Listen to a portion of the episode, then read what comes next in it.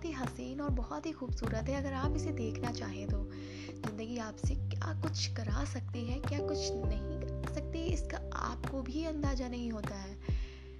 कई बार कुछ ऐसा होता है कि आपको लगता है कि आपसे ये होगा ही नहीं, मुझसे तो ये होने ही नहीं वाला। लेकिन आपसे वो हो जाता है, क्योंकि आपके ऊपर जब वो सिचुएशन पड़ती है और आप उस के अंदर फंसते हैं तो आप पूरी कोशिश करते हैं कि आप उससे बाहर निकल सकें और आप पूरा अपना काम कर सकें।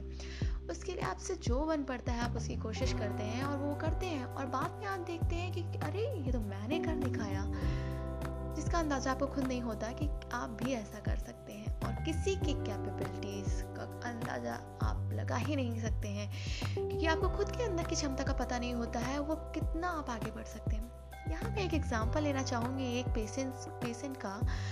सपोज़ वो पेशेंट एक हॉस्पिटल में पड़ा है हॉस्पिटल के एक कमरे में और उसे नहीं पता है कि वो हिल भी नहीं पा रहा है, उसको चोट लगी है। बट जस्ट इमेजिन अगर वहाँ पर एक सांप उसको दिख जाए और अचानक से उसकी नज़र उस पर पड़े।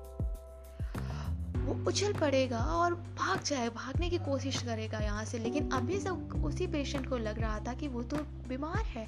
उसे तो चोट लगी, वो हिल नहीं सकता है, लेकिन वो उस समय हिल जाता है। तो मेरा समझाने का मतलब आप सबको यही था कि ज़िंदगी में आपको कब क्या क्या हो जाए और आप क्या कर जाए, आपको भी नहीं पता होता।